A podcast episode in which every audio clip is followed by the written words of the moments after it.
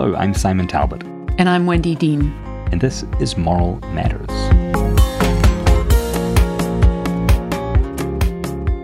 This week, we're on episode 10 of season four. So we're going to do a bit of a wrap up. We don't have a guest today. And we have two guests. We have you and me.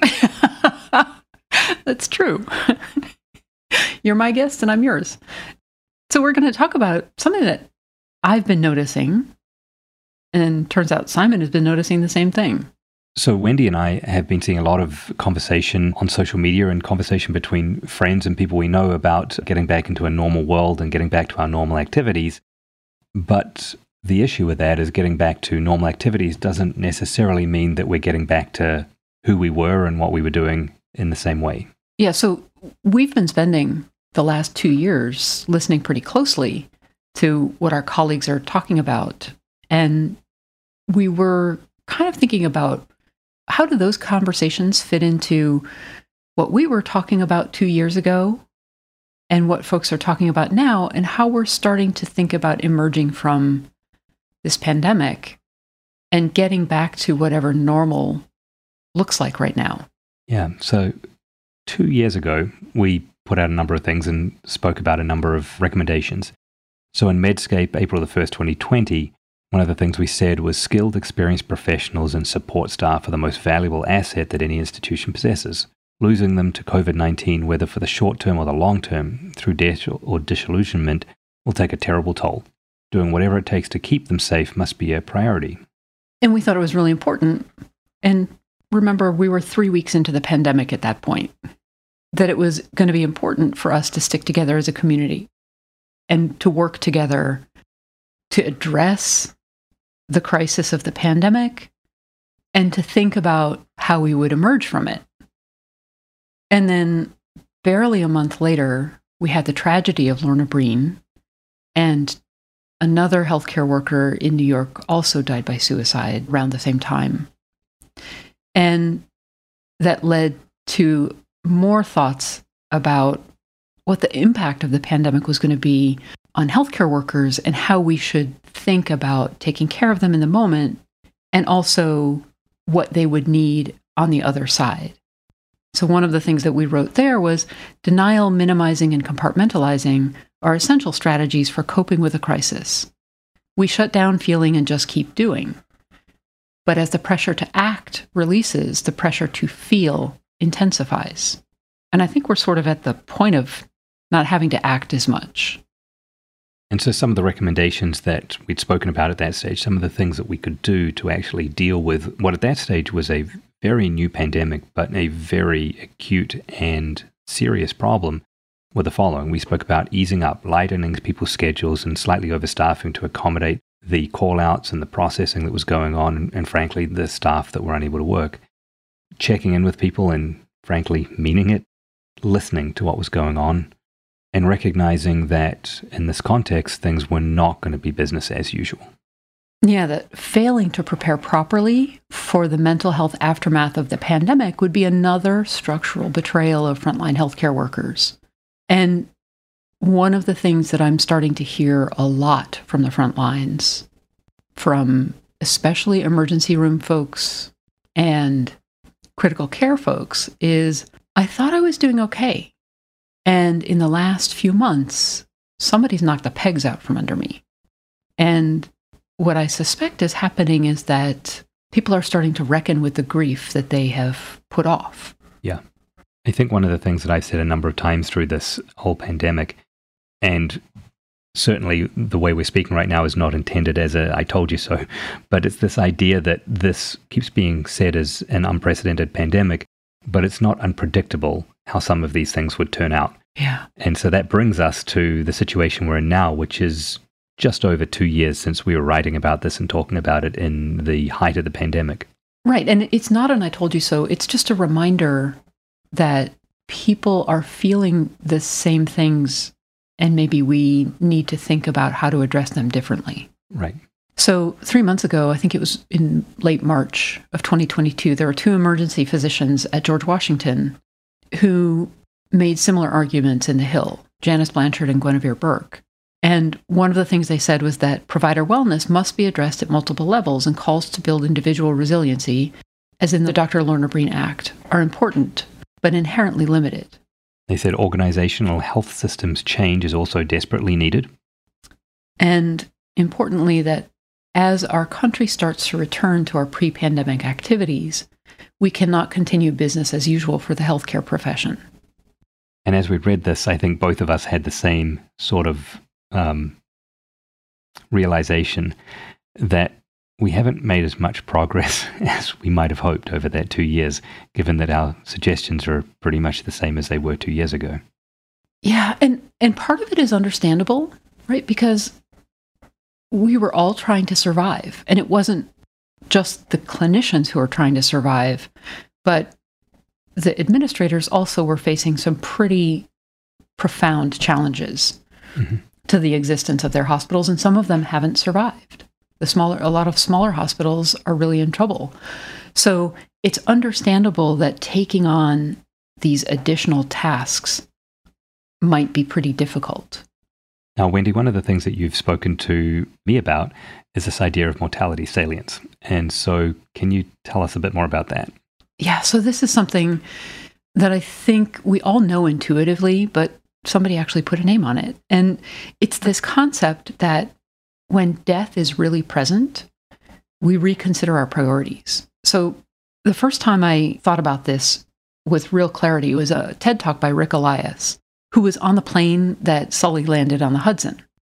He recounted his thoughts as the plane was going down. And he basically, at that point, completely reordered his priorities in his life. And for the two years between that crash and his TED talk, he had stuck to that commitment about how he was changing his life, that his family was his priority, that being a dad was the most important thing in the world to him, you know, beyond work, beyond whatever, and that he was no longer interested in being right. He wanted to be happy. And so he stopped fighting with his wife. Like there was nothing that could get him to fight with her because it wasn't worth it. And I think what that said to me was that facing our mortality, and I don't think anybody could really say that they didn't think about it a couple of times over the past two years, but that changes who we are. We are different people than we were when this whole thing started. And that really is going to demand different organizations to respond.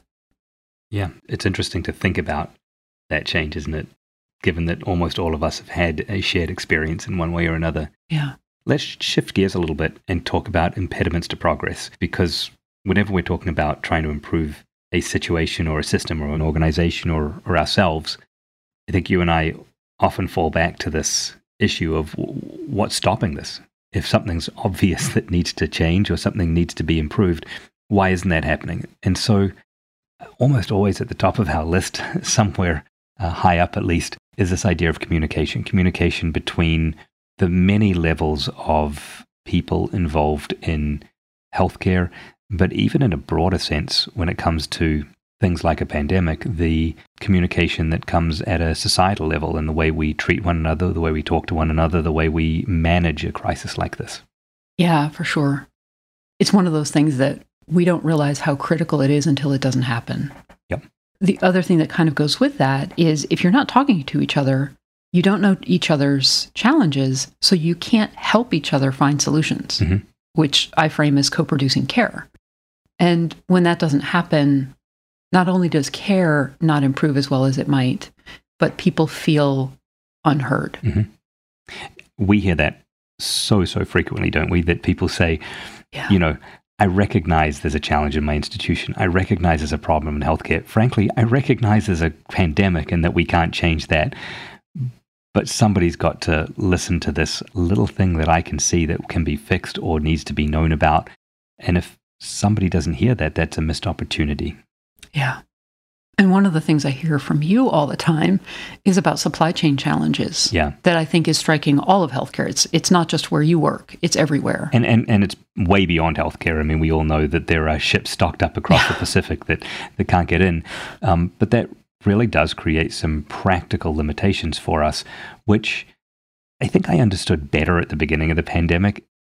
of course, when you talk to supply chain experts, and we've we've done that um, on one of our podcasts, it's understandable, but it's still unbelievable in some ways that supply chain challenges continue to be a problem in healthcare where we do need to be stockpiling stuff a little bit better, and just in time planning doesn't quite cut it for things that are essential healthcare products, things like local anesthesia and things like that, where we have various different things available, but we're always juggling to see what we actually have in our hand. Right.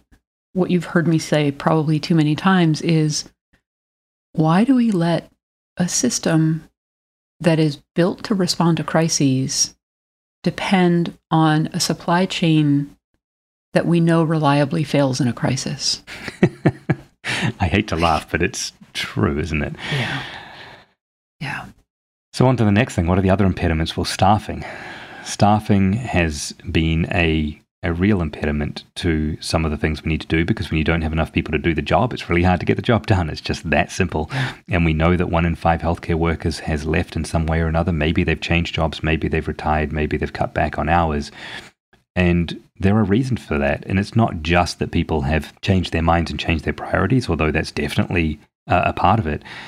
But one of the things that comes up is that work becomes transactional when people are dissatisfied. And so going the extra mile, staying late, staying on beyond when you uh, otherwise may have retired becomes something you do a lot less of. And we've seen that with many people. Yeah, for sure. And so when people can't get the job they want to do, they at least want to get paid a lot for the job they're doing.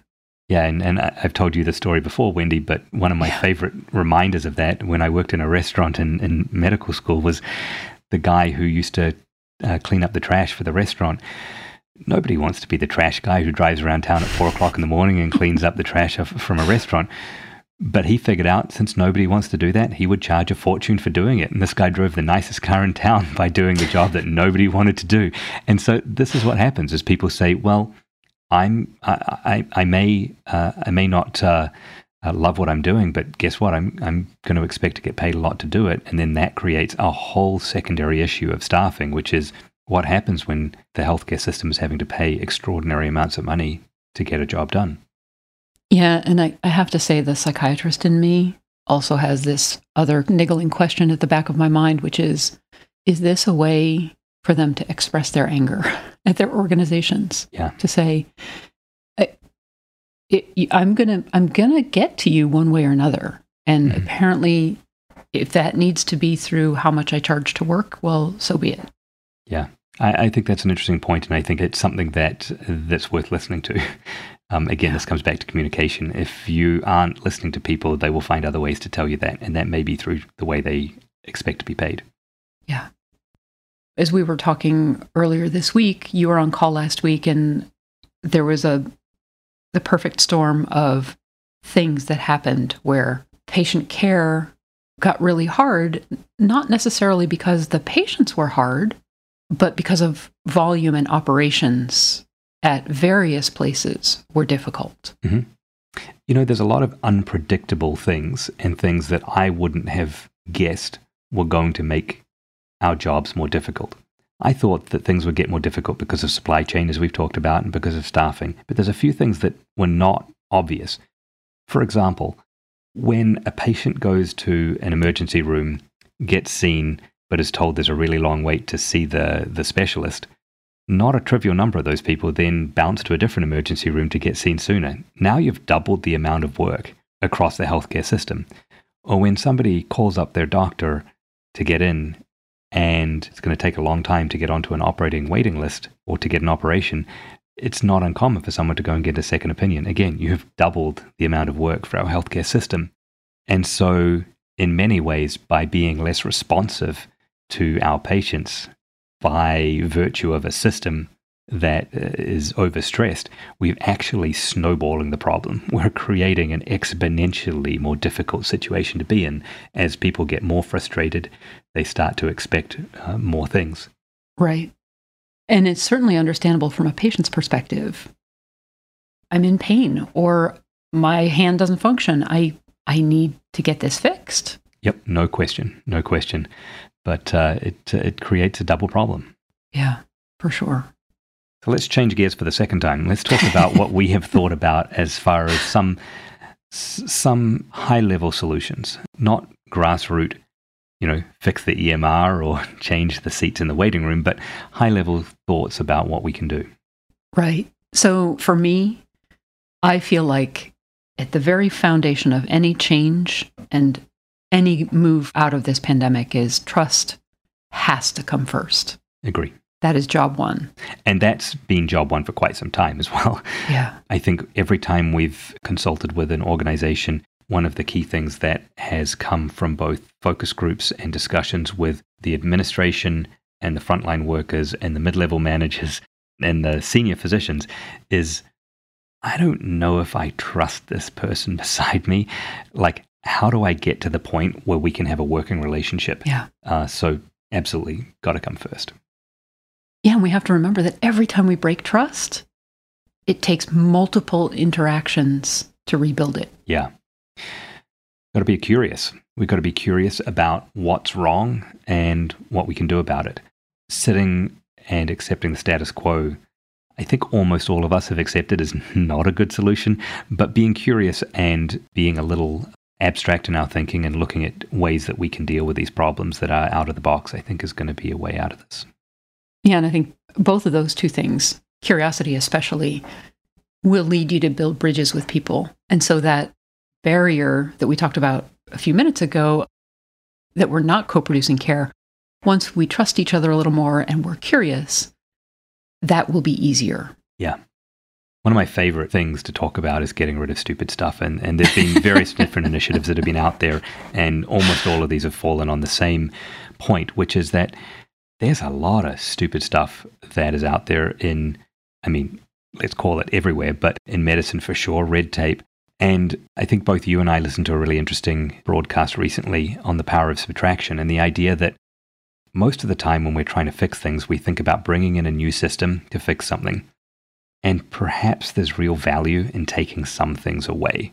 There are some things that we have in our way and some systems that are historically in place or are legacy systems that we could just do away with and would just make life a whole lot simpler. So I have been literally going through my day every day this week and thinking, is this something that we even need to do? Is this set Right. of 13 clicks actually necessary? Or could I do one click to achieve exactly the same goal? Is this phone call to achieve a goal in the hospital necessary? Or is there a way that someone could just trust me to do it myself? Right.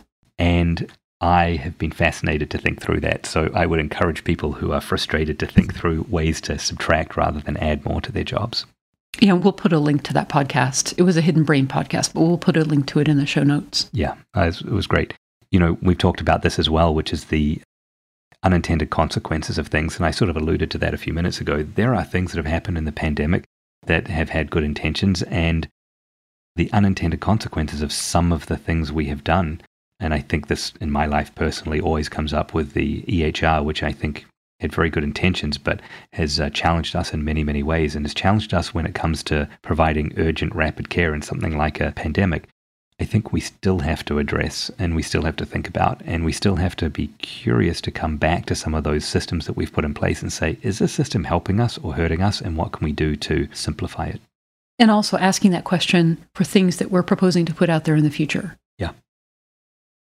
Yeah. So, the other thing that I think we could do well to think more curiously about is a book called The Good Job Strategy, which is not written for healthcare. It's written for low margin industries. And it's written by this person called Zeynep Ton in 2014. What she talked about was how even low margin industries like convenience stores and these big chain stores can actually profit off of investing more in their people. And a lot of the recommendations that she made are kind of counterintuitive. Things like slightly overstaffing and ending flex time, investing more money in people, paying them a little bit more as they advance and get more knowledgeable so that they want to stay, they're loyal, they invest in the brand, and actually your people become your biggest asset and your biggest proponent. Yeah. This harks to an issue that we've talked about in a number of industries And that's this idea of focusing on long term goals rather than short term goals. So many industries follow the finance model and look at how fast can we turn this round? How fast can I invest in this and get my money back with a return on investment? And ideally, maybe I can do that in two years. Maybe I can do it in three years at the most. And healthcare is starting to emulate that a little bit. And that's a problem because there are some things that are not going to be profitable in the short term. And something like investing in your staffing is definitely one of those things where it's going to take you years to see that return on investment, to see those staff who are loyal, to see the industry that's loyal to their staff, and to see those staff in a situation where they have become a greater asset than they were when they started. So, you know, getting back to focusing on the longer term goals is a little tricky when you're focused on finance, but it's really important in something like healthcare. Yeah, for sure. Well, so I, I think I'm really looking forward to a little bit of break for the summer, but we'll be back with season five in August. I think we've got some really interesting guests. Looking forward to it. Me too.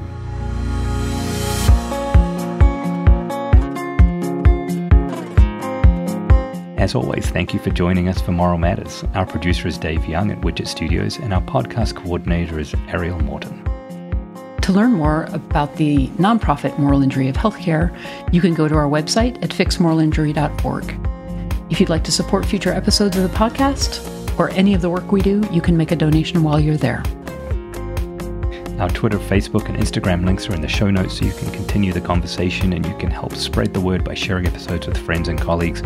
And if you'd like to subscribe and review and rate the show, that makes it easier for new listeners to find us. And please reach out to us if you have interesting guests or suggestions you have for our future podcasts. Thanks for listening. Stay well and enjoy the summer.